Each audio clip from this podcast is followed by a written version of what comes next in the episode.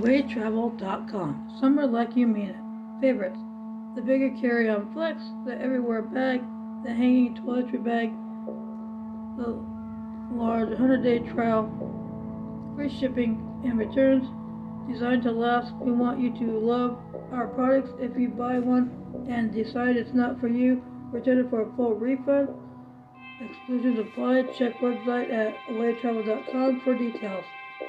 What Away Travel believes, Away, uh, we believe that the more we travel, the better we all become. That's why we partner with organizations to create equitable access to the transformative benefits of travel. City guides and travel stories for your next stop. Away made a real, relatively boring necessity into an enviable statement piece at an affordable price. Condé Nast Traveler. What fellow travelers are saying? I love Away from the thoughtfully created products to the customer service team that seems to go above and beyond. Everything is exactly how I want it to be. I've taken my luggage to Paris, San Francisco, New Mexico, Indonesia. I have never traveled more at ease. If there was a higher rating than 10, I'd give it the best brand in my collect collection and always my first choice when traveling.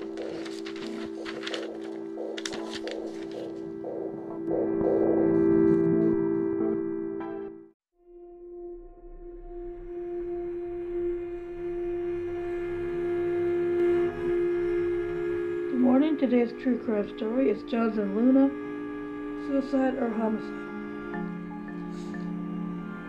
Jonathan Paul Luna, October 21, 1965 to December 4, 2003, was an American lawyer found dead under mysterious circumstances in Lancaster County, Pennsylvania, while serving as an assistant United States attorney in Baltimore, Maryland. Luna had been stabbed 36 times with his own pocket knife and then drowned in a creek next to his car in rural Lancaster County. Investigations have proven inconclusive, and there is a debate on whether Luna's death was murder or suicide. Personal life Luna was born on October 21st, 1965, and grew up in the Patterson Housing Project near Yankee Stadium in the South Bronx, New York City. His father was Filipino and his mother an African American from the American South. Linda received his undergraduate degree from Fordham University. He later studied at the University of North Carolina School of Law, where he was roommates with Reggie Shuford. He worked at Arnold and Porter in Washington, D.C. from 1993 to 1994 and the Federal Trade Commission from 1994 to 1997. Luna served as a prosecutor in the Brooklyn Borough of New York City before moving to Baltimore, Maryland to become an assistant United States attorney. Luna married Angela Hopkins, an obstetrician on August 29, 1993, and they had two children. Death at 8 at 11:38 p.m. on the night he died, Luna left the Baltimore courthouse and went northeast on I-95. He used his, his E-ZPass on I-95 into Delaware, but not on the New Jersey and Pennsylvania turnpikes. At the three toll interchanges, he switched to buying toll tickets. At 12:57 a.m., $200 was withdrawn from Luna's bank account from the ATM at the JFK Plaza Service Center near De- Newark, Delaware. At 2:47 a.m., he crossed the Delaware River Toll Bridge to the Pennsylvania Turnpike, and at 3:20 a.m., his debit card bought gas at the Sunoco King of Prussia Service Plaza. At 4:04 a.m., his car exited the turnpike at the Reading Lancaster interchange. The toll ticket had a spot of his blood on it suggesting that he was already injured. His car was parked at the back of the Sensing Sensenig and Weaver Well Drilling Company at 1439 Dry Tavern Road, Denver, Pennsylvania, Brecknock Township, before it was later driven into the. At 5 a.m., the first employee of Sensenig, Sensenig and Weaver arrived, and half an hour later, at 5:30 a.m., the car was noticed with its lights off and the park and the front and into the stream. Blood was smeared over the driver's door and the front left of the car. Luna was face down in the stream under the car engine. He was wearing a suit and a black overcoat with his court ID around his neck. A pool of blood was found on the rear seat floor, although stabbed 36 times with his own pocket knife around the chest and neck, plus a head injury. The death was due to drowning.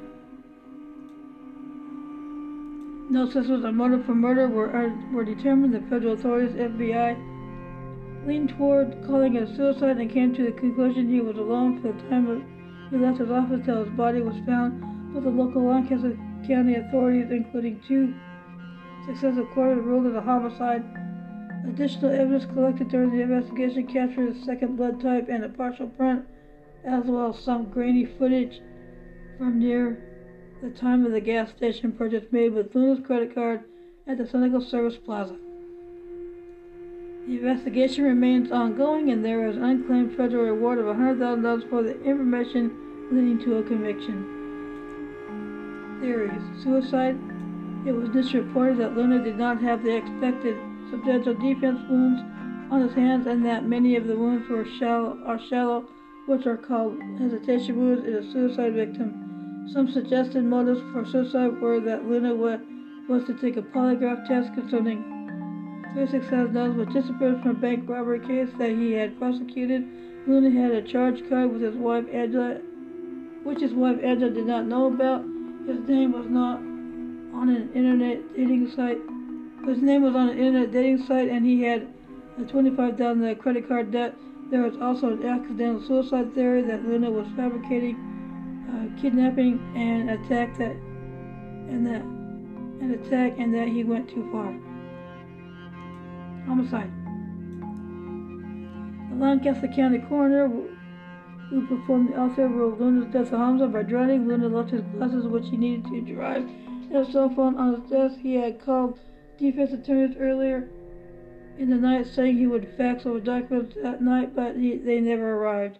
The pool of blood in the back seat would suggest Luna was in the back and someone else was driving.